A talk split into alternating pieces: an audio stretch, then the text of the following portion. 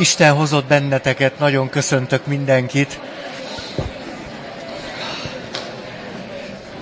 Mindig olyan meglepetéssel nyugtázom azt, mikor ilyen esős, vagy szottyos, vagy havas, vagy nem tudom milyen időben itt vagytok. Mikor jövök, akkor ez valahogy annyira álomszerűnek tűnik, hogy más ember képes idejönni ilyen időben, ez nekem nagyon furcsa. Ebből valahogy sose, sose válik nekem igazi realitás. Na szóval, kérésetekre, komplexusba ugrunk, már ha nem lennénk ott, de hát úgyis ott vagyunk, inkább nézünk kifelé belőle. Mégpedig most még utoljára a nőkről lesz szó, vagyis a nők negatív apakomplexusát folytatjuk. Biztos vagyok benne, hogy be fogjuk fejezni, már a mai alkalommal, és utána végre egy kicsit a férfiakról is beszélhetek. Végre! A nők nagy örömére. De sajnos a férfiak negatív apakomplexusa lesz terítéken. Ajjaj. Na, akkor nézzük. Ugye, beszéltünk Karinról. Karinnak az alap alap gondolata saját magáról így foglalható össze, igazából semmit sem érek. Karriert fut be, de közben boldogtalan. Elég jól lépeget a teljesítménynek és a férfiaknak a világában, de éppen azért, mert negatív apakomplexusa van, ezért sohasem jut el oda, hogy valóban elégedett is lehessen azzal a teljesítménnyel, amit elér, sőt a negatív apakomplexusból gyakran egyre erősödő szorongás támad. Nem az történik, de szép is lenne az. Nő fölmutat valami teljesítményt, és utána vesz egy jó tortát magának, egy szép ruhát, boldogan a férje karjába omlik, ami a férjének is nagyon jó. Hát ez történne, ha nem negatív apa komplexusa lenne, mert itt inkább az történik, minél inkább teljesítmény, annál nagyobb szorongás. Hát valójában én nem is tudom ezt, mondja a nő magának. Ez szinte kés csoda, hogy képes voltam megcsinálni. Tulajdonképpen csak a szorgalmamnak köszönhetem, mert nálam mindig sokkal okosabb és sokkal tehetségesebb embereket ismerek és vettek körül. Nem is értem, hogy tulajdonképpen miért én csinálom ezt. Ez teljesen irreális, és akkor a szorongás el tud még úgy mélyülni, hogy lehetetlen, hogy előbb-utóbb ne derüljön ki, hogy tulajdonképpen én hülye vagyok hogy valami miatt most éppen ezt én csinálom, és jaj, de jó pofa, hát ezt nézzétek, hát ez, ez hogy, hogy van ez? Tehát van egy asztal, és rajta egy asztal.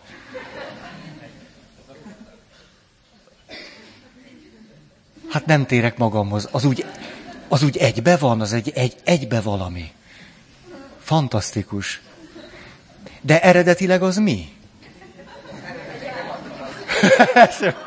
Jó, megtudtuk, hogy az egy ágy. Jó, hát itt, itt, itt akkor ennél tovább nem tudok menni. De ez jó, ez jó, mondjuk olyan 160 centis embereknek asztal. Az jó, az jó.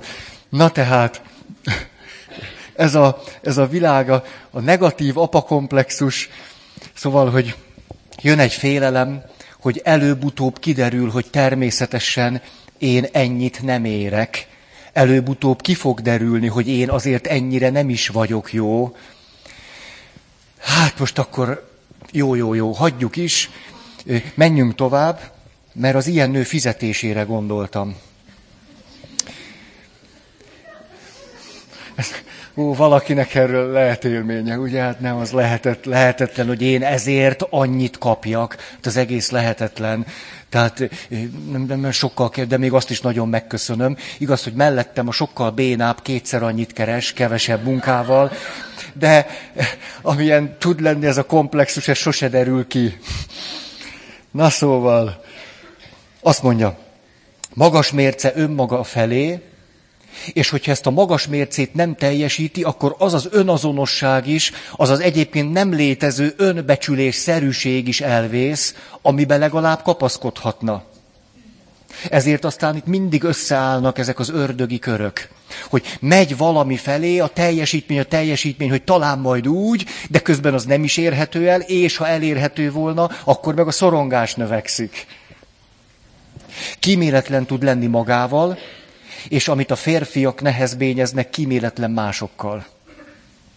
Az a fajta elérhetetlen mérce, ami neki már itt bent van, nem is itt, inkább itt, azt játszik könnyedséggel ki tudja terjeszteni a környezete felé is, ezért amennyiben okos és sokra viszi, elég elviselhetetlen főnök. Elég elviselhetetlen tud lenni, a férfiak azt nehezen viselik. Ő pedig lehet, hogy keménykedik, otthon meg rosszul érzi magát. De az is lehet, hogy nem is veszi észre, hogy körülötte hullanak a pasik. A, ha mondjuk ennek a vonalnak a párkapcsolati részét nézzük, akkor azt látjuk, hogy ő valahogy az a, az a nő, ez, ah, milyen forgalom van, ez nagyon érdekes.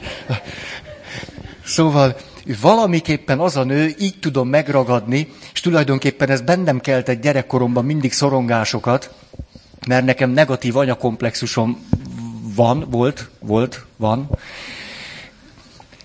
Ez pedig az, hogy ismeritek a népmeségben azt a király kisasszonyt, aki az elefántcsont tornyába, tehát természetesen az apjának, a hatalmas királyi palotájának egy torony szobájában lakik, teljességgel elérhetetlen, de elbűvölő király kisasszony, aki ez a világ mindenféle sarkáról jönnek a kérők. Ismeritek ezt a népmesei motívumot?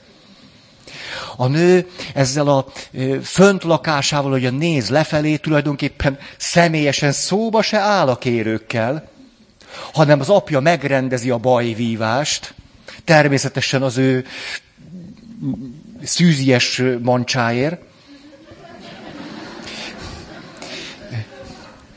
És természetesen a próbák úgy vannak kitalálva, hogy minden kérő elbukik. Ismerős a mese? Mindegyik. A kicsit szívderítő mesék ott kezdődnek, hogy már 28 ezer férfi vesztette életét az elérhetetlen király kisasszony toronyszobájának ablaka előtt. Most kezdődik egy mese. Ugye, és akkor tudjátok, nem tudom ti, hogy vagytok ezzel, de én elolvasom ezt az első két mondatot, nem, nekem már, már végem van, tehát egy ilyen mesét nehezen, nehezen. Na ő tulajdonképpen ez, de ettől ő is szenved. Hát teljesen világos, a mese milyen zseniálisan hozza, hogy az, a, az öreg király világának a részeként létezik. De ott is magasan fönn, bezárva egy toronyszobába. Hát hol, hol, hol van itt a, a, a női létnek a, az öröme, meg kibontakozása? Hát egyedül van ott a toronyszobában az apa király, ugye? És észre se veszi azt, ahogyan a kérők hullanak és szenvednek, és nem, veszi észre. Nem, nem, nem, nem veszi észre. Ami a legrosszabb tulajdonképpen mégiscsak neki. Mert a kérők előbb-utóbb megrázzák a nyakukat, csak lesz egy új fejük, és aztán mennek tovább, csak a mesében nincs fejük, de valóságban azért megmarad a fejük. Na, na de a nőnek sose lesz pasia. Ó, tehát az ilyen nők tudnak adott esetben ténylegesen gyönyörű szépek lenni, nagyon-nagyon, és teljesen elérhetetlenek. Egészen, egészen elérhetetlenek. Na, ez természetesen a, miért ez a természetesen szót most negyedszer mondtam? Ezeknek a, ezeknek a kedves nőknek hihetetlen fájdalom. Fájdalom és fájdalom. Hisz hát nem elérhetetlen toronyszobában kívánnak fonnyadó nőiességükkel szenvedni, hanem egy igazi pasit szeretnének. De az a pasi minél közelebb és minél közelebb jön, természetesen az elvárások annál jobban támadnak föl, pontosan úgy, mint a mesében, és hát teljesíthetetlenek. Úgy, hogy a népmeségben micsoda lehetetlen feladatokat kell teljesíteni a szegény legényeknek. Nem is csoda, hogy csak különböző előkészületek és mesei fordulatok révén juthatnak el aztán ez a király kisasszonyhoz. Nem is véletlen. Na, erről nem is beszélek többet. Drága nők, gyertek le a toronyszobából. Légszi. Nekem mindegy tulajdonképpen, tehát ne... Most, hogy úgy belegondoltam, tehát az én fejemet már nem veszitek, de, de mi lesz veletek? Na. És hát tudom, ha ilyen könnyű lenne, már régen lejöttetek volna. Már régen, régen. Na jó. Kétségbe esetten igyekszik megfelelni a követelményeknek, de nem sikerül, se neki, se a kérőinek. A korabeli férfiak és nők se különösebben érdeklik, hiszen az öreg király világában él. Na szóval, kiutasítottnak érzi magát, és ő is kiutasít mindenki mást. Karin életében az apa legfontosabb mondata, ilyen komplexus mondata a lánya felé így volt, a tisztesség a legfontosabb a világon. Ugye ez volt a trikóján elől, és az apa trikóján hátul meg az volt, sose leszel olyan. Nézd már magadra, megint mit csináltál?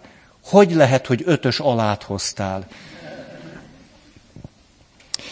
Elismerésre vágyik folyamatosan, ezt teljesítménnyel próbálja elérni, de hát ezeket a teljesítményeket sosem tudja megugrani. És ha meg megugorja, akkor is azt gondolja, hogy jó? És akkor emlékeztek, hogy két dologra vágyik szüntelen, és ameddig a két dologra vágyik az apjától, addig az élete egy hasztalan bezártság a toronyszobába. Az egyik, hogy az apa adjon áldást az életére, hasztalan, hasztalan várja. A másik pedig, hogy az apja egyszer mondjon valami olyasmit, amit ebben a mondatban lehetne összefoglalni, hogy büszke vagyok rád, lányom. Hogy sajátosan az apa egyszer úgy lássa a lányát, hogy az apa néz föl a lányára. És azt mondja, na hát ez, ez nagyszerű. Erre a két dologra vágyik, és Verena Kast intve int bennünket arra, hogyha valakinek elég komoly, beágyazott, negatív apakomplexusa van, hogy szálljon már le erről a vágyakozásáról hogy sirassa el, gyászolja meg, és utána kezdjen otthon lenni a női világban.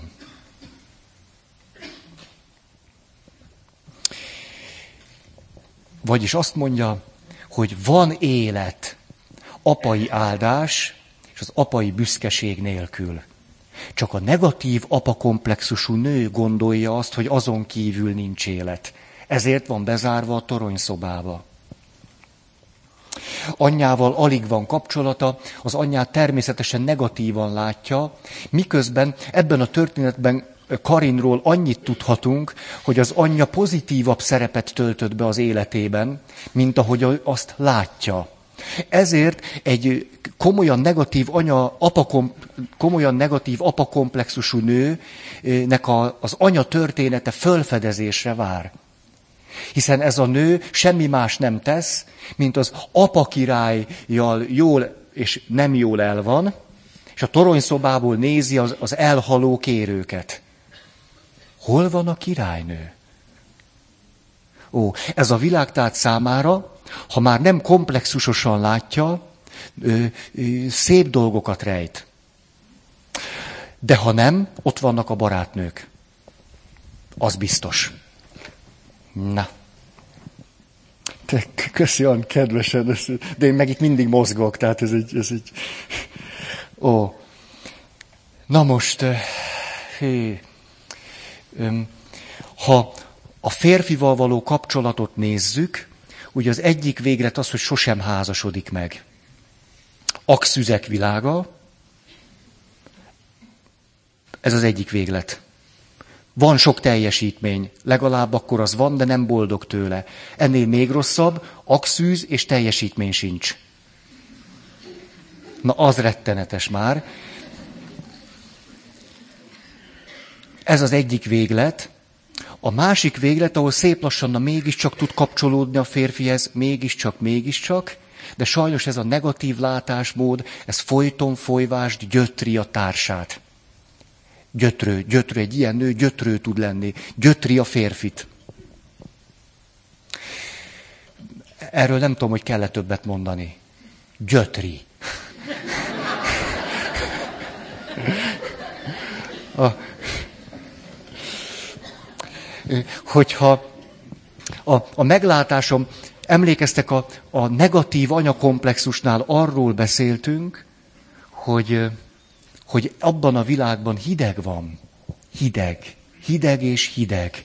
Az illető mindig hidegen, ridegen, egy idegen és fenyegető világban létezik, de hát alig létezik. A negatív apakomplexusú világban nem annyira hideg van, hanem inkább csönd és üresség. A negatív apakomplexusú világot inkább a csönd és az üresség jellemzi. Ezért képzeljük el a, a, a keresztény kultúránkat, ahol egy negatív apakomplexusú nőt az Istennel való kapcsolatra bátorítunk, és aztán jó fejpapok azt mondják, hogy hát te kedves nő, neked egy személyes, meghitt viszonyban kellene lenned az Atya Istennel. Hát, hogy ez nem lehetséges, az biztos. Ezért ezek a nők, hogyha mennek, igyekeznek abba a világba, ahol az Istennel valamiféle meghitt viszonyban lehet lenni, és arra buzdítjuk őket, hogy hát üljön le imádkozni. Üljön be a zöld fotelbe, neki lehet sárga is, vagy piros, vagy mintás, üljön be, és egy ilyen személyes, meghitt viszony, szólítsa meg az Istent, és, és akkor majd, és akkor majd nem jön vissza semmi. Ez, ez vele a problematika. Túl nagy a csönd. Az egyik világban túl hideg van, a másik világban túl nagy a csönd. És emlékeztek a, a, a negatív anyakomplexusnál, hogyan beszéltünk a takaróról hogy van takaró. Ah, lehet venni takarót, be lehet takarózni. Nem kell hidegben élni. A negatív apakomplexusú női világban pedig azt mondhatjuk, hogy van zene. Zene. Zene. Na. Hogy na, na, majd, majd mindjárt, mindjárt akarok valami, de akkor most jöjjön. Tehát a, Ebben a világban ugye az önbecsülésnek mi a forrása? Hát sajnos kizárólag a férfi önbecsülés forrásai állnak rendelkezésre, de azok meg elégtelenül. Ugye a férfi önbecsülés forrásai teljesítmény, harc és győzelem, siker. A siker alatt egy külső elismerést értünk, mindenféle külső elismerést, a megfelelésnek a méltó javadalmazását. Hát ez a férfi világ. És képzeljünk el egy nőt, aki ebben a lehetetlen férfi világban igyekszik önmagát éltetni. Teljesítmény, siker és győzelem, harc és küzdelem és a másik vére árán legalább valaminek tartani magam. Te...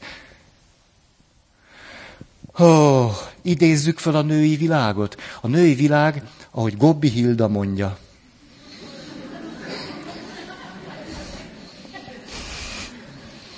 Jó, látom, van, aki azért árnyaltabban ismeri ezt a dolgot. Minden esetre ugye Gobbi Hildának a, az örökös vágyakozása a női világ felé, örökös és hasztalan vágyakozása, de az ő élettörténetében most ne bonyolódjunk bele. És akkor ezt nagyjából úgy lehetne megfogalni, nem véletlen, hogy egy ilyen nő mondja azt, ami egy negatív apakomplexusú világból oly elérhetetlennek tűnik, ez pedig az, egy tányér meleg leves, és néhány jó szó. Hmm. Ez a király kisasszony tulajdonképpen ilyen kevésre vágyik. Egy tányér meleg leves, és néhány jó szó. Ugye itt akkor az az, az üzenetem, hogy van meleg leves, és van jó szó. Ó, oh, oh, hallod-e? Van takaró, és van jó szó. És itt, hát most biztos dühösek lesztek rám, mert most a, a Szentírásból szeretnék egy részt fölolvasni. Hogy jön ez ide? Jött velem, hogy ugye, hogyha ha egy negatív apakomplexusú világból a nő az önbecsülését, az önazonosságát, csak a teljesítmény, a siker, a külső elismerés, a harc, a küzdelem, és aztán a győzelem alapján tudja meglátni, máshogy nem, nem érzékeli, hogy, hogy az önbecsülés és az önazonosság meg tudna születni, hát akkor mire van szüksége egy ilyen nőnek? Az, hogy őt a létében igazolják. A létében, nem a teljesítményét, a győzelmeit, a létében. Na most, emlékeztek a egyik kedvenc történetemre a házasságtörésen ért asszonyról? Úgy, hogy ott megkülönböztettünk három szintet. Csak gyorsan fölidézem nektek, és aztán megyünk is tovább. A történet megvan nektek, ugye? Házasságtörésen érik, és akkor az vesse rá az első követ, aki bűn nélkül való, tüdödő eloldalognak, és akkor Jézusnak van egy utolsó mondata, ami a létezésnek három szintjét, vagy spiritualitás három szintjét hozza elénk. A mondat ugye így hangzik, én sem ítéllek el, menj, és többé ne védkezzél. Ugye ez a mondat hangzik el Jézustól, ez három szint.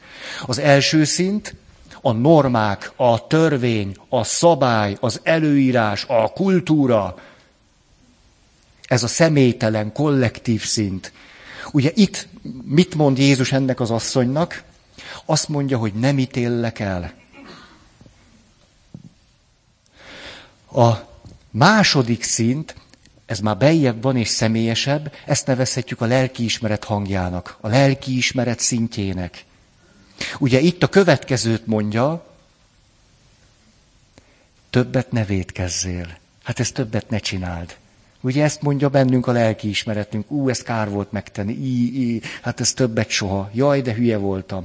Ez a lelkiismeret szintje. Csak hogy a kettő között a legmélyebb szinten is elhangzik egyetlen szó. Ez pedig így szól, menj. Nem menj, de valójában erről van szó, mert azt mondja, hát menj, éljél. Éljél, akarom, hogy legyél akarom, hogy éljél. Ugye, mert ez a, ez a dilemma, most meg kell ölni. És ő azt mondja, hogy menj, menj és éljél. Ez a legmélyebb szint. A leges-leges legmélyebb. Ez, tehát a norma, szabály, törvény, kultúra, kollektív szint, aztán egy személyes lelkiismereti szint, de van egy harmadik is. A negatív apakomplexusú nőknél a problematika, hogy az első két szintet nagyon jól ismerik és igyekeznek is neki csőstül megfelelni, ami csak belefér. Közben azonban a lelkiismeret szintjén állandó bűntudat és szorongás és elégtelenség.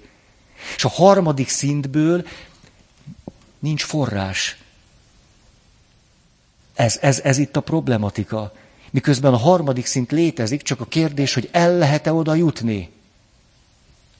Ezért vagyok olyan kritikus a kultúrkereszténységgel, mert a kultúrkereszténységben ez a legmélyebb szint szinte eltűnik.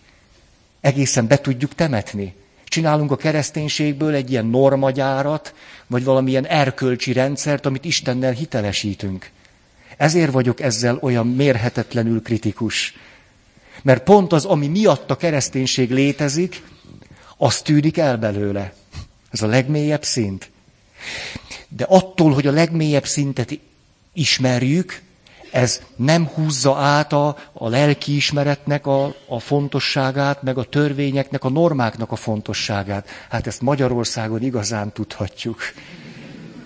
Tehát egy olyan világ, ahol nincs lelkiismeretesség, és nincsen törvénytisztelet, hát katasztrófa, hát akkor szép halálunk lesz, mondjuk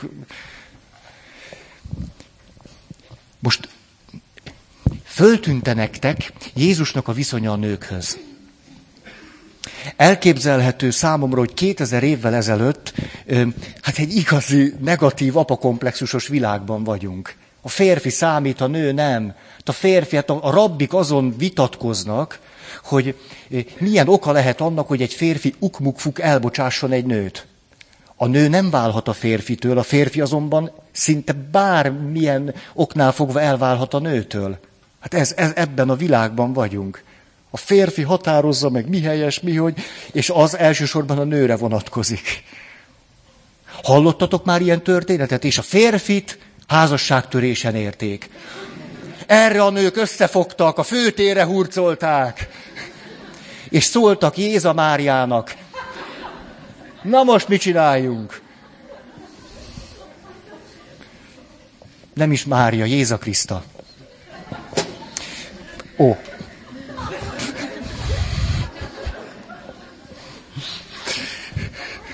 Na hát ilyen történet nincsen 2000 évvel ezelőtt. A, viszont döbbenetes, hogy, hogy Jézus hogyan tud találkozni azokkal a nőkkel, akik fogjul ejtetten léteznek a toronyszobában. Föltételezhetően, most persze ilyen, ebben a negatív apakomplexusos világban, hogy az ő személyes életükben az hogy jelenik meg, ugye azt nem tudjuk. De a világ az olyan. Mária és Márta. Ugye Márta mire hivatkozik? Én melózok, dolgozok, rendes vagyok, főzök, mosok, takarítok, vasalok, gyereket nevelek. Ez a rohadék meg. Aki úgy egyébként a testvére. Ez meg csak itt létezik. Hát ez a baja vele, ezt mondja. Uram, te hagyod, hogy ez csak itt létezzen, csak úgy bele a világba. És akkor szó sincs arról, hogy Jézus ezt a férfi világot erősítené meg, vagy egy negatív apa komplexust. Azt mondja, nagyon jól teszi. Ez, ez a legtutibb, amit lehet tenni. Ez a forrásra való utalás. Hát itt vagyok, itt ül a lábamnál. Hát ennél, van ennél jobb? Az ember odaül az Isten lábához. Hát ehhez képest olyan gyönyörű lehet a lakásod, hogy enni lehet a... Miről? A perzsa szőnyegedről. Mert abban még poratka sincs. Hát de mi ez ahhoz képest, hogy ücsörgök az Isten lábánál? Vagy amikor ugye jön a, többféle változat is van, hogy a nő fogja, és rá, az egyik történet rázúdítja Jézus fejére azt a rengeteg értékű olajat. Ugye eleve, hogy Jézus nem akad ki, tehát mert ez is egy nagy dolog, az én fejemre öntenének olajat, azért hülye vagy, vagy nem tudom, tehát körülbelül. De, ugye, és akkor jön, ugye a tanítványokból árad a férfi világ. Ugye, hát emlékeztek mit mond? Ennyi, 300 dénár áru olaj, és ez csak, csak rádömlött. Hát ez micsoda, hát ez el lehetett volna adni, csak az árát a szegények, és jót tettünk volna vele, és fényes ösvény, meg nem tudom mi. És akkor fogd már be a szádat. Hát, hát ő észrevette, hogy még élek. Ezt mondja Jézus, olvassátok el. Ugyanis ez az olajjal való megkenés a temetésemre szól. Ez az asszony látja, hogy élek.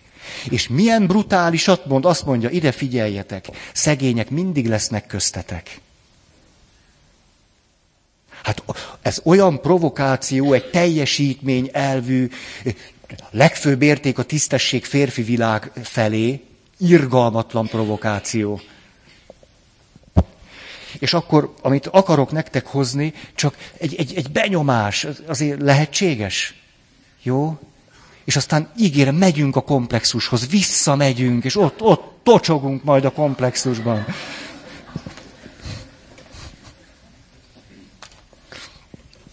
Azt mondja, Jézus és a szamáriai asszony, hadd olvassam el, de most nézzétek a komplexus megfontolásaink felől. Rendben?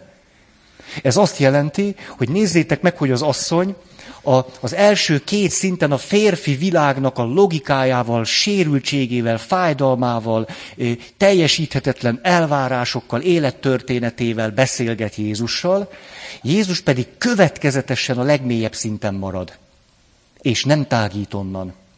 Ilyen értelemben kicsit olyan a találkozás, mint a süketek párbeszéde.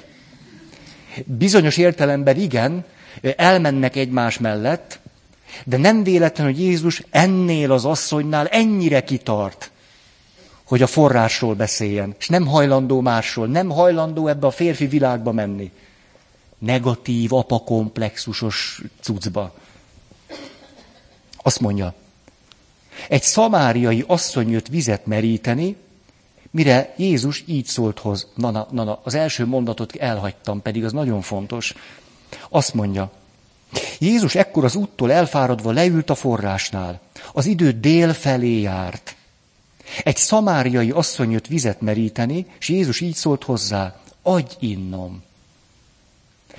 Hát ígérem, nem, nem fogok minden mondatnál megállni, na de tudom, hogy ez nem a teológia és nem exegézis óra van, hogy először is dél felé járt az idő. Most mondjátok meg nekem, léci, léci, léci. Csak egy kicsit is értelmes asszony, mikor 40 fok van, megy el vízér. Hát értelmes nő hajnalban megy vízér, meg naplemente előtt. Dél felé járt az idő. Hát miért megy dél felé ez az asszony? Úgy van. Ötös.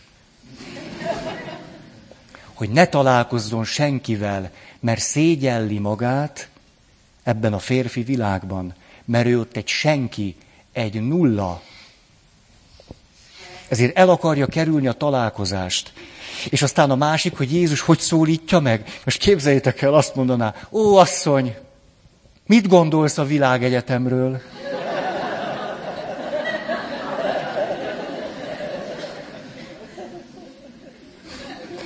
Hát, ez, agy innom, milyen szép dolog ez, ezt a nőt bevezetni az anyai világba.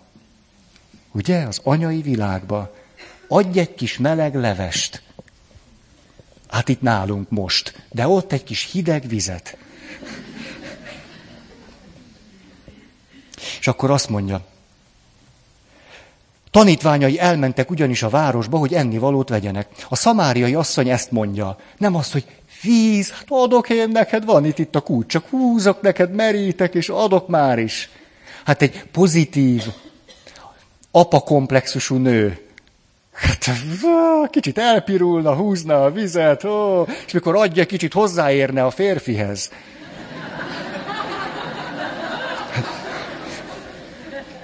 De hát itt nem ezt halljuk, hanem várjunk csak. El tudjátok képzelni, hogy Jézus csúnya volt? Hát én nem. Nem. Na ne, azért azt, azt nem. Tehát... Ne, hát azért. A pálapostól az más. Tehát a...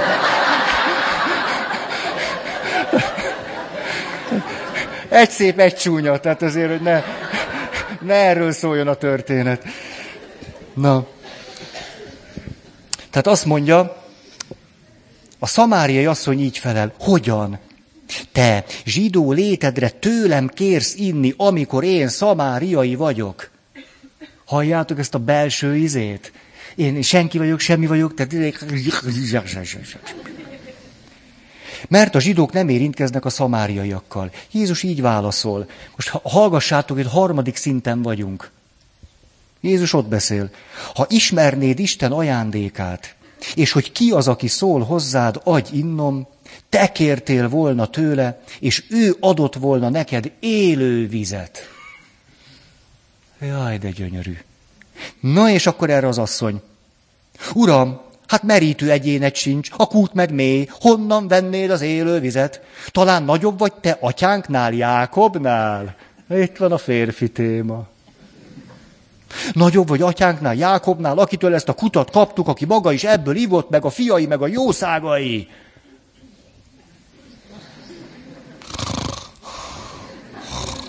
Na, Jézus így válaszolt. Aki ebből a vízből iszik, ismét megszomjazik. De aki abból a vízből iszik, amelyet én adok neki, soha többé nem szomjazik, mert az a víz az örök életre buzgó forrássá lesz benne. Benne. Örök életre buzgó víz forrása lesz benne. Hát itt van a, az önbecsülésnek a, az emberi, de most a jelen esetben a női önazonosságnak ez a legmélyebb rétege. Ugye milyen gyönyörű ez, aki önmagát csak teljesítménnyel, sikerrel, külső elismeréssel, fizetésének a számadataival, győzelemmel, a másik tiprásával tudja biztosítani ideig, óráig, annak sosincs vége. Újabb siker kell, újabb fizetésemelés, újabb tiprás, újabb győzelem mindig, és újabb és újabb. De itt, hogyha az önbecsülésnek, az önazonosságnak ezt a mély rétegét megtaláljuk, az hát, attól kezdve... Na jó.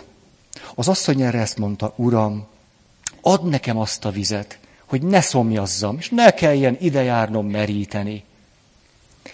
Erre Jézus azt mondja, menj el és hívd a férjedet, és aztán gyere vissza. Az az, hogy így válaszolt, nincs férjem. Jézus erre azt mondta, jól mondtad, hogy nincs, mert öt férjed volt, és akivel most élsz, az sem a férjed. Nem ezt mondtuk a negatív apa komplexusról? Keresi az igazit. Férfiről férfire, férfiről férfire.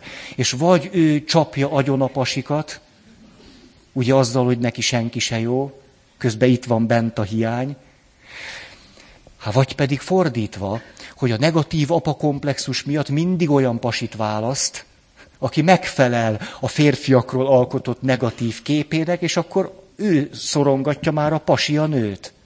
Hát negatív apakomplexusú nők rettenetes férfiak mellett maradnak és élnek újból és újból. És megházasodnak, és a következő férje is üti, vágja és bántalmazza. Miért? Hát mert ezt a világot szokta meg, ezt tanulta meg, ebbe a világba mozog, és megy újból és újból.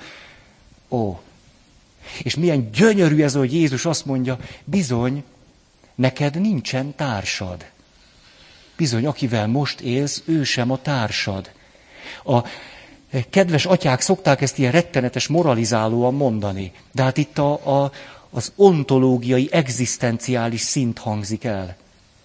Bizony, Neked nincs társad az életben. Nincs. Nincs. Azt mondja, az asszony ekkor így felelt, Uram, látom, hogy próféta vagy. És akkor hallgassátok meg ezt a pasi dumát. A mi atyáink ezen a hegyen imádták Istent, ti pedig azt mondjátok, hogy Jeruzsálemben van az a hely, ahol imádni kell. Jézus azt mondja, higgy nekem, asszony, Eljön az óra, amikor nem ezen a hegyen, nem is Jeruzsálemben imádjátok az atyát. Ti azt imádjátok, akit nem ismertek, mi azt imádjuk, akit ismerünk, de eljön az óra, hogy lélekben és igazságban imádjuk az Istent. Az Isten lélek, és akik imádják őt, lélekben és igazságban imádják. Az asszony így felelt, megint jön a pasiduma. Tudom, hogy messiás jön, akit Krisztusnak neveznek, és amikor eljön, kijelent nekünk mindent. Jézus azt mondja, én vagyok az, aki veled beszélek. Na és akkor tanítványok megjönnek. Persze leszúrják Jézust. Mit akarsz, mit beszélsz vele? Az asszony meg elmegy a következő mondattal, azt mondja, megmondott nekem mindent, amit tettem. Megmondott nekem mindent. Örömmel megy el az asszony, és tudjuk, hogy ott körbe kiabálja a világba, hogy megmondta, hogy, hogy mit mondott meg. Hát egyáltalán észrevett engem. Megy a nő, és azt mondja, valaki észrevett, és azt, azt szerinte én vagyok. Mert megmondta, hogy én vagyok, hogy én vagyok, hogy én csináltam dolgokat, hogy élek, élek, észrevette, élek, élek, a, a legszebb történetek éppen az új szövetségi szentírásban ezek, és milyen érdekes, hogy, hogy talán a legszebbek nőkre vonatkoznak. Jézus és a nők. Peti és a Kressz. Ez egy ilyen, tehát olyan, olyan mint egy ilyen diafilm. A, diáztatok régen? Apukátok vetített? Hát ezt az apukák csinálják, nem? Nem, Istenem, az anyák vetítettek. Hát az egy gép. Vetítő Az ügyesen bele kellett fűzni, beüzemelni. Istenem, pöttyöcskéim. Hát, hát az apa vetít. Ó. Most, most olyan szeretet gyúlt bennem, hogy ne... Na, jó. Tehát akkor itt a, a végén próbáltam a kéréseteknek megfelelően arról beszélni, hogy akkor mit lehet tenni. Ó, tudni, hogy van melegleves meg takaró, és van jó szó, jó szó, szó. És az elhangzik felénk. És a létünk nem az erkölcsiségnek, meg a normáknak a szintjén nyer igazolást. Nem a teljesítmény, siker, győzelem, hanem hogy az van. De most, hogyha valaki mélyen negatív apakomplexusú, akkor a következő gondolat jut eszedbe, na ez az, amit én nem hallok. Most kiderült, hogy mennyire béna vagyok. Ez megint a komplexusnak a továbbgyűrűzés, az a pasiduma ott bent. Hagyd a pasidumát. És akkor nézzük ennek a... Hú, már most a nagyobb részét lenyomtuk. Jól van. Fáradt vagyok, tudjátok. Nem fáradt, legkomolyabban. Nem, nem, nem, nem. De az a baj, hogy nem csak ma. Most nézzük meg a nő eredetileg negatív apakomplexus történetének a nőiesebb változatát. Mert ugye ez volt a, a döntően aszexuális változata, és a, húzd ki magad. De szép. Ó, nincs is annál szebb, egy szép, egyenes női hát. Na. Szóval, tényleg, ez, ez milyen érdekes volt egyszer. Volt egy öreg analitikus, és akkor tartott egy előadást, és a következő kérdést tették föl neki, hogy egy ilyen nagy-nagy mágus volt, hát így néztek rá, de azért jó, jó, tudott, tudottám bőven. És akkor az, hogy hát mit lehet tenni akkor, hogyha ha önbecsülés hiányom van, meg depressziós vagyok, meg nem értékelem magam, meg minden. És az analitikus, 70 év analitikus gyakorlattal, hogy az, jaj, hát egy nagy, nagyon, nagyon fontos valami van, ezt, ezt tudom ajánlani, húzd ki magad. Azt mondta, semmi más ne tegyél, hát persze, szedd be a gyógyszert, meg mindent, tehát azért, de, tehát azért rendesen, húzd ki magad, tehát foly, egész nap. Tehát ősz, vedd észre, hogy nem húzod ki magad, húzd ki magad. Ugye? Húzd ki magad. És mész, és mész az utcán, mit csinál? Húzd ki magad. És kezdj el innen nézni. Így, így, így. Most én átadtam az öreg analitikus bölcsességét. Tehát nem terápiára kell menni, most ezt nehogy komolyan vegyétek. De amíg a terápiára mész, tudod.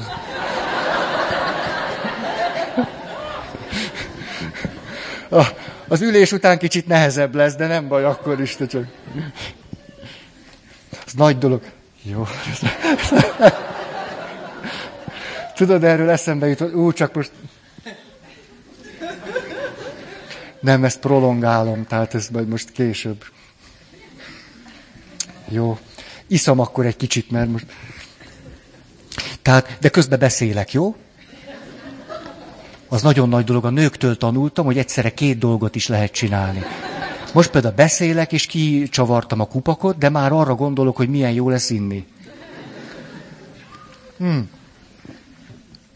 Most nézzük akkor azt a változatot, ahol föltehetően az, ap, az apának lehetett akár valamilyen pozitívabb anyakomplexusa, vagy legalábbis pozitív apakomplexusa.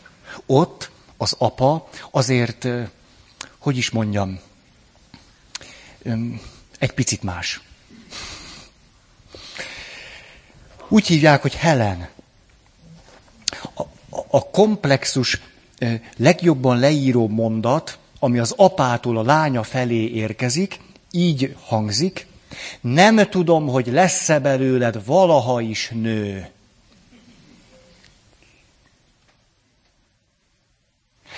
Ugye az, a, az első történetben, az aszexuálisabb verzióban tisztességes ember. Ugye? Itt lesz-e belőled valaha is nő. A, ezért aztán Helen mindent elkövet, hogy megfeleljen az apukájának, és az apja szemében nőnek mutatkozhassék, és nőnek élhesse át magát. Ezért mit tesz? Amikor a keblei elkezdenek növekedni, az, hát ez az, amire talán az apám utalt. És akkor, mikor már úgy van, van annak valami, elkezd kivágott cuccokat fölvenni. Mi az apjának a reakciója? Na látom, kurva lesz belőled. Hát valamitől csak kialakul a negatív apa komplexus. Ennek az apának nem lehet megfelelni. Mert vagy zsákba öltözik, sose lesz belőled nő, vagy kidomborítja, de hát nem kell az domborítani, az domborodik, kihangsúlyozza, akkor meg kurva vagy. Ugye itt is mindig farkába kell, hogy harapjon a kígyó. Na most, a, ezzel az a nehézség, azt mondja egyébként ez a hölgy, húsz éves koromig igyekeztem folyton, folyvást megfelelni az apámnak. Ugye nem minden női történet ilyen. Valahol egyáltalán nem kívánnak különösebben megfelelni az apának, mondjuk ha a nagylány koalíciót köt az anyjával, jól elvihorásznak, és az apját hülyének tartja.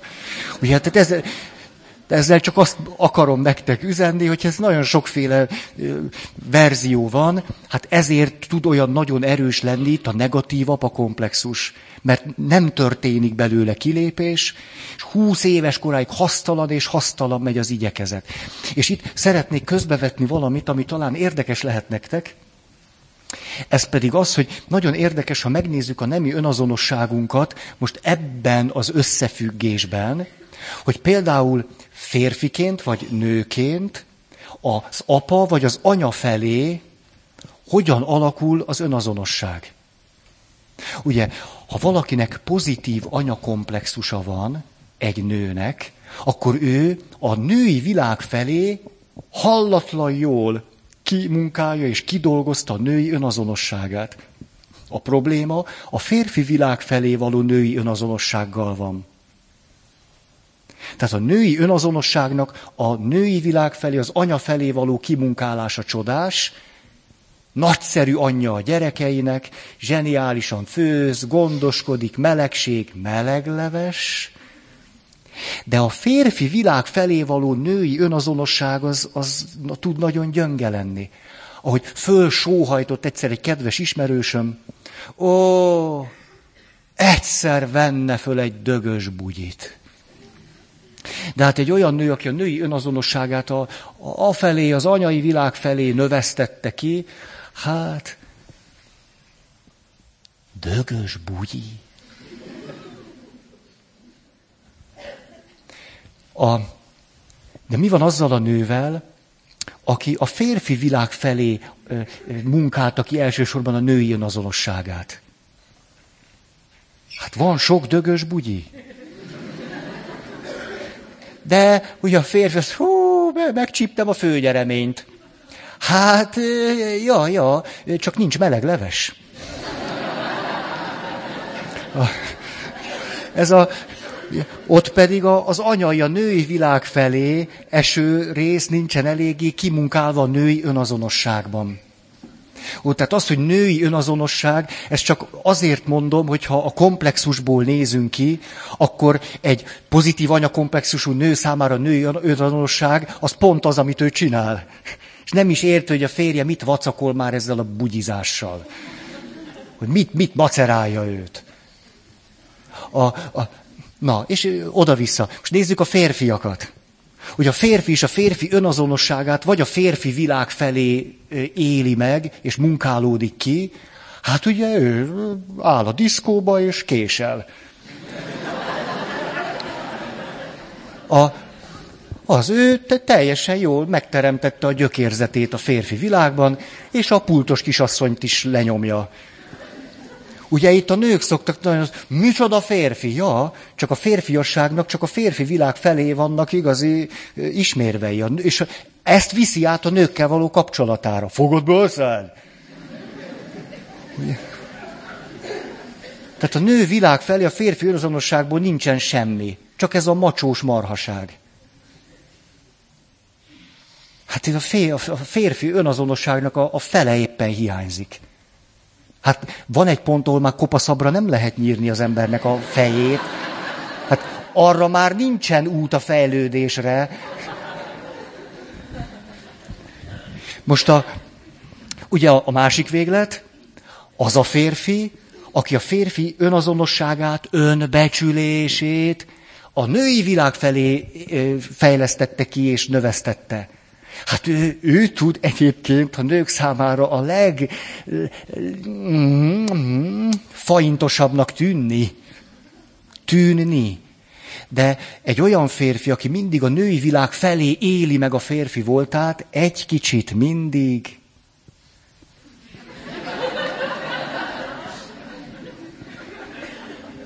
Na, hogy fejeznétek be a mondatot?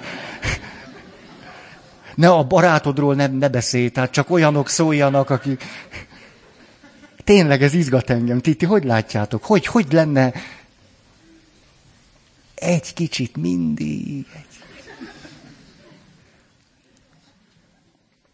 Hm. Majd akkor én mondom. Mégiscsak. Na.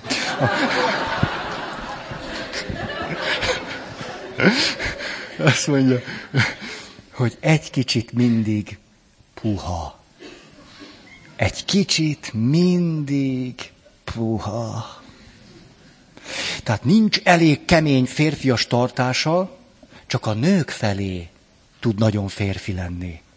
De a világban való állása sokszor egy kicsit puha. Kifejezetten tud sármos, macsós lenni a nőkkel, és tud puha lenni az élettel. Ugye, hogy érik a, az életnek a megpróbáltatásai, inkább keres egy másik jó nőt. Székebb nőt.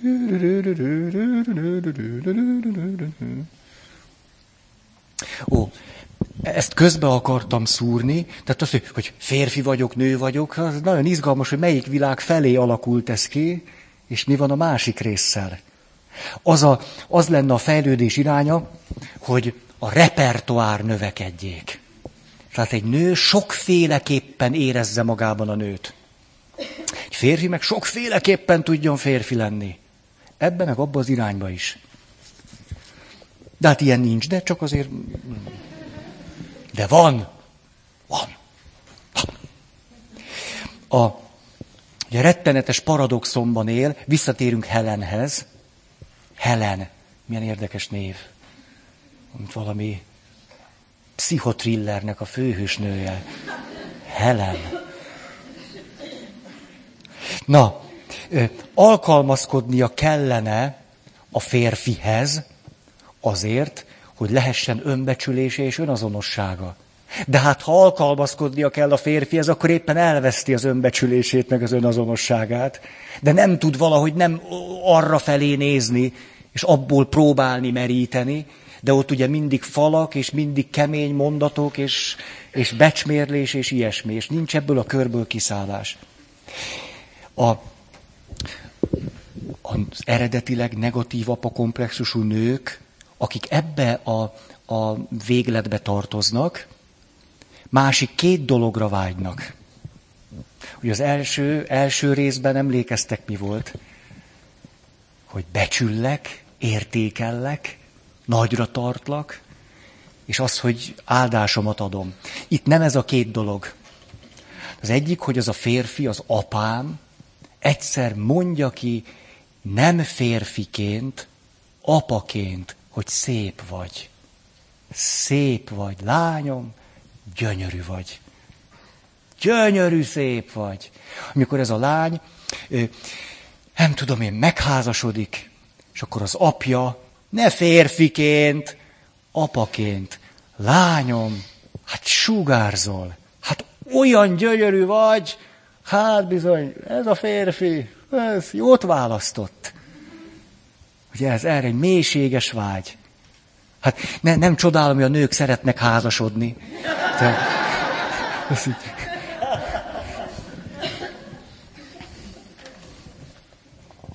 A másik egy óriási vágyakozás arra, hogy az apával átélhető legyen a mi élmény.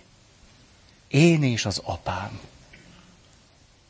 De egy, ugye a mi élmény az egy ilyen érzelmileg átszőtt, hogy, hogy mi ketten, apámmal. Nem lebecsmérlés, nem utasítgatás, kivé, én és az apám együtt. Ó, tehát ebben a mintázatban vagy, van négy nagy vágy. És nyugodtan mondhatjuk azt, hogy aki inkább ebbe az irányba növesztette ki a negatív apakomplexusát, hogy neki is azt mondjuk, hogy lehet, hogy az apja sosem mondja majd, hogy szép. Hogy majd az esküvőn is mond egy lehetetlen hülye mondatot, ha csak nem mondta már is. Oda se neki, te tudd, hogy szép voltál. Hmm. A másik pedig, hogy lehet mi élményed, van három milliárd férfi. És még válogatni is lehet. Jó. Azt mondja, igen. Ha mi, mi a nehéz ebben a, ebben a női vagy asszony sorsban, az, hogy a teljesítmények dacára nincsen öröm. Nincs, nincs öröm. Ez, ez, ez a legleg is. Egy nő öröm nélkül, mert egy férfi öröm nélkül, hát jó van, jó van. El, elhúzza a szekeret, nem? Azért. De egy nő öröm nélkül, oh, hát még az étel is más lesz. Oké. Okay. Ennyit akartam erről, és ugye a kettő között igyekeztem a legfontosabbat elmondani, hogy létezik forrás, van jó szó, meg lehet hallani. És az a négy vágy be tud teljesedni, lehet, hogy nem az apától. Hogy, hogy lehet, hogy már is ott van az életedben az a valaki, aki adott áldást az életedre. Adott. Az Isten biztos. Azt tuti. A gyerekekkel beszélgettem. Jaj, eszembe jut. Jaj, aranyosak. Kérdeztem tőlük, hogy hát mi történik akkor, hogyha Szent Balázs püspök és vértanúra emlékezünk. És persze a gyerekek okosak, és azt mondták, kapunk Balázs áldást. És akkor hát nagyon megdicsértem őket, nagyszerű válasz. És a kérdésem az az, hogy mi lesz akkor, hogyha kaptatok Balázs áldást? Na itt már lett nagy csend. Ugye ez újabb kérdés, mi, mi, mi is lesz? A válasz, áldott leszel. Akkor azt kérdeztem tőlük, hogy tudjátok, ez azt jelenti, hogy ma egészen biztosak lehettek abban, hogy kimentek a templomból, ti áldottak lesztek. És áldott emberként fogtok innen kimenni. Na mit szóltok? Tetszett nekik. Ó, áldott emberként megyünk ki. Ó. Jó, és akkor, hű, ihaj, csuhaj, erről ennyit akartam, és most a férfiak végre. Most már nekünk is jusson valami. A férfi eredetileg negatív apakomplexusa. És itt olyat teszek, hogy magam is nem tudom, nem az erősítőre pakolunk, megjelent levél apámhoz. Aha, a címe sokat sejtett a témánk szempontjából. Írta Franz Kafka. Kapható, csak mondom, nem ajánlom esti mese gyanánt, mert hát szóval, tehát Kafkát nem, nem, tehát úgy napközben. És utána még egyetek egyet. Tehát, na, a szex se rossz, tehát valamit, valamit csináljatok még utána. És ha meg akarjuk ismerni a férfi negatív apakomplexusát, akkor olvassunk Kafkát. Egy F-fel. Mert ő erről egyszerűen mindent elmond. Mindent. De olyan szörnyű, bizonyítva azt, hogy ilyen van. Megjelent jó pár évtizeddel ezelőtt Kafka levelezése, és mi történt? Kihagyták belőle. Olyan dühös voltam ezért, hogy a nem jóját neki. Idealizáljuk Kafkát?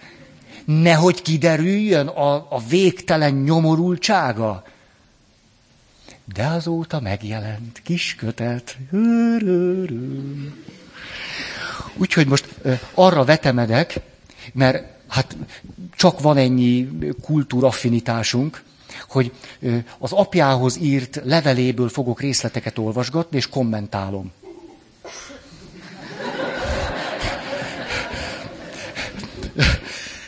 Látom, van, aki nem értékel túl nagyra.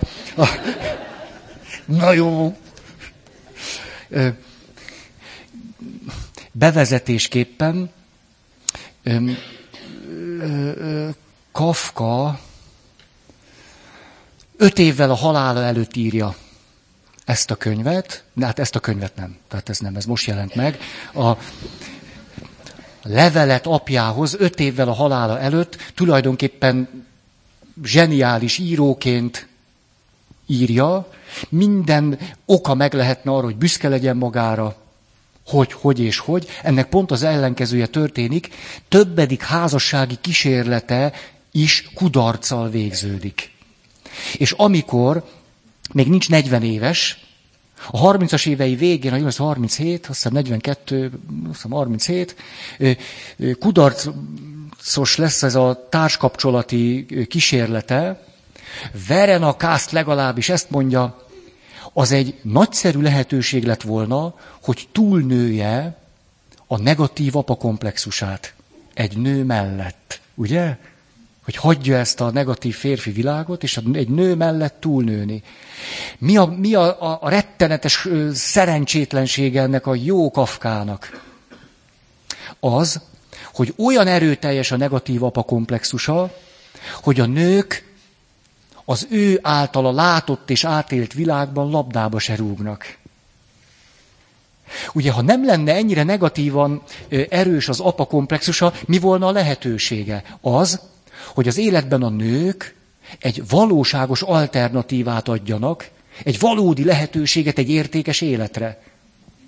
De ahol a nő nem nagyon számít, mert csak az apa világa van, ott a nő nem tud a férfinek társa lenni. Akárhogy is erőlködik, és akármilyen értékes, és szeretheti a kis francot,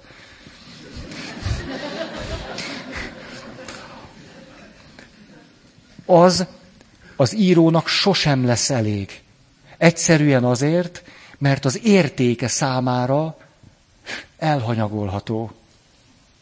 Ezzel már is egy picit belekaptunk, hogy egy, egy, egy súlyosan negatív apakomplexusú férmi, férfi számára a párkapcsolatok mondjuk milyen jövővel kecsegtetnek. Ez egy blaszfémia volt, hogy kecsegtetnek, mert nem kecsegtetnek. Jöjjenek akkor a részletek. Jó is, hogy nem, jó is, hogy nem egy alkalommal mondom el az összeset, 72 rövidke részlet. Hülyéskedek, hülyéskedek. Na, önmagában, hogy hogyan kezdi a levelet. A hangütést hallgassátok meg. Drága apám, már eleve. Tehát, hogy egy, egy, egy élete erejében, tejében lévő férfi egy 120 oldalas levelet ír az apjához. Hát ez, ez önmagában. Na, drága apám, a minap egyszer megkérdezted, miért állítom azt, hogy félek tőled. Mint rendesen ezúttal sem tudtam, mit feleljek, részint épp tőled való félelmemben. Ó, szóval mondom, mentek el, még egy jót egyetek, még valami. Tehát részint meg azért, mert a félelmet sokkal több körülmény indokolja, sem hogy élő szóval részletezve, akár félig meddig is összefoglalhatnám. És ha most írásban próbálok válaszolni, neked, még ez is túlon túl hiányos lesz, mivel félelmem, és mindaz, ami belőle következik, az írásban is gátol, ha rólad van szó, és mert az anyag nagysága jóval túlnő emlékezetemen és értelmemen. És ez még csak a kezdet, még be sem melegedett. Ó, mi lesz még itt? A, akkor ezt tudjuk, látjuk, a férfi, aki szorongással él. Szorongással. Szorongás is, mert ez a világ eléggé férfi világ, hát akkor végig szoronghatja az egész életét. A, az öröm lehetősége nélkül. Megyünk tovább. Természetesen nem mondom azt, hogy csupán a te hatásodra lettem azzá, ezeket nagy tével írja egyébként. Tehát apja az az mindig nagybetűs. Tehát természetesen nem mondom azt, hogy a te hatásodra lettem azzá, ami vagyok, ez túlzás lenne, és én még hajlamos is vagyok a túlzásra. Igen, könnyen meg lehet, hogy még ha teljesen a te befolyásodtól menten növök is föl, ugye itt várnánk valami pozitív véget, de nem ez történik, akkor sem váltam volna szíved szerint való emberré.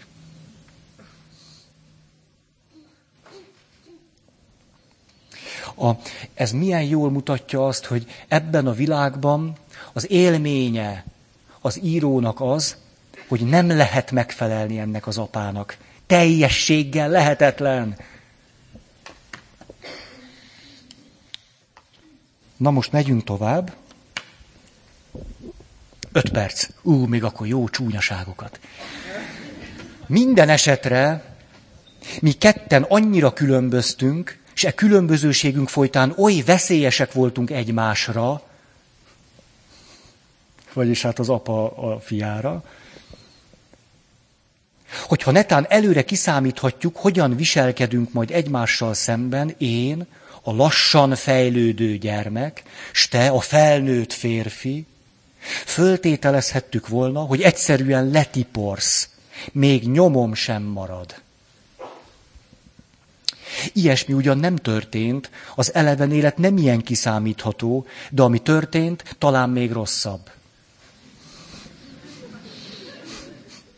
Tehát most látjuk, hogy mondjuk a Per című műve, vagy egyéb művek, azok ipari tanulók ahhoz képest, ami úgy egyébként vele volt. Azt mondja, közbevetőleg azonban állandóan arra kérlek csak, ne feledd. Soha, még álmomban sem hiszem, hogy te ebben hibás voltál. Úgy hatottál rám, ahogy hatnod kellett. Hogy fel kéne hagynod vele, hogy különleges rossz indulatot tételez föl rólam, amiért engem ez a hatás tönkretett.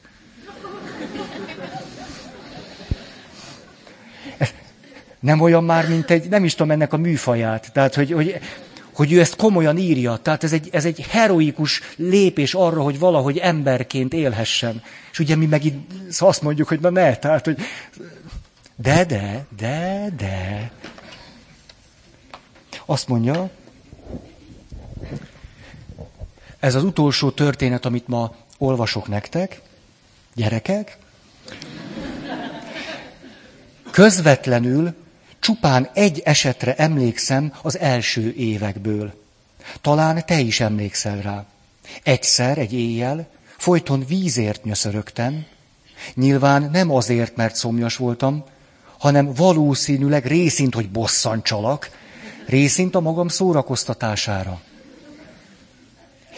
Miután egy párszor erősen megfenyegettél, és ez nem használt, Kiemeltél az ágyból, kivittél a folyosóra, és ott hagytál. Hadd áldogáljak ott egy darabig ingben egyedül a zárt ajtó előtt. Nem mondom, hogy helytelenül jártál el. Akkor talán valóban nem állíthattad helyre másképpen az éjszakai nyugalmat, csak a nevelési eszközeidet akarom jellemezni, és azt, hogy miként hatottak rám. Akkoriban, ezek után föltehetően engedelmes voltam, de lélekben kárt vallottam. Az értelmetlen vízért kunyerálást, ami számomra magától értetődő volt, és a kívül rekesztés roppant rémületét természetem az oka, Soha sem voltam képes megfelelő összefüggésbe hozni egymással. Még évek múlva is szenvedést okozott az a gyötrelmes gondolat, hogy apám, ez az óriás, a legfőbb hatóság, a hatóság szó nagy hával van írva, szinte ok nélkül oda jöhetett hozzám éjszaka, kivehetett ágyamból a folyosóra, tehát, hogy ennyire semmibe sem vett. Ugye, hogyha két mondatom lehet erről, bár jobb lenne, nem szólnék hozzá semmit, mert hú, zsiger megmondja, hogy mi ez, hogy ugye mikor a saját létét, a saját elemi szükségletét állítja, akkor ennek drasztikus következményei vannak.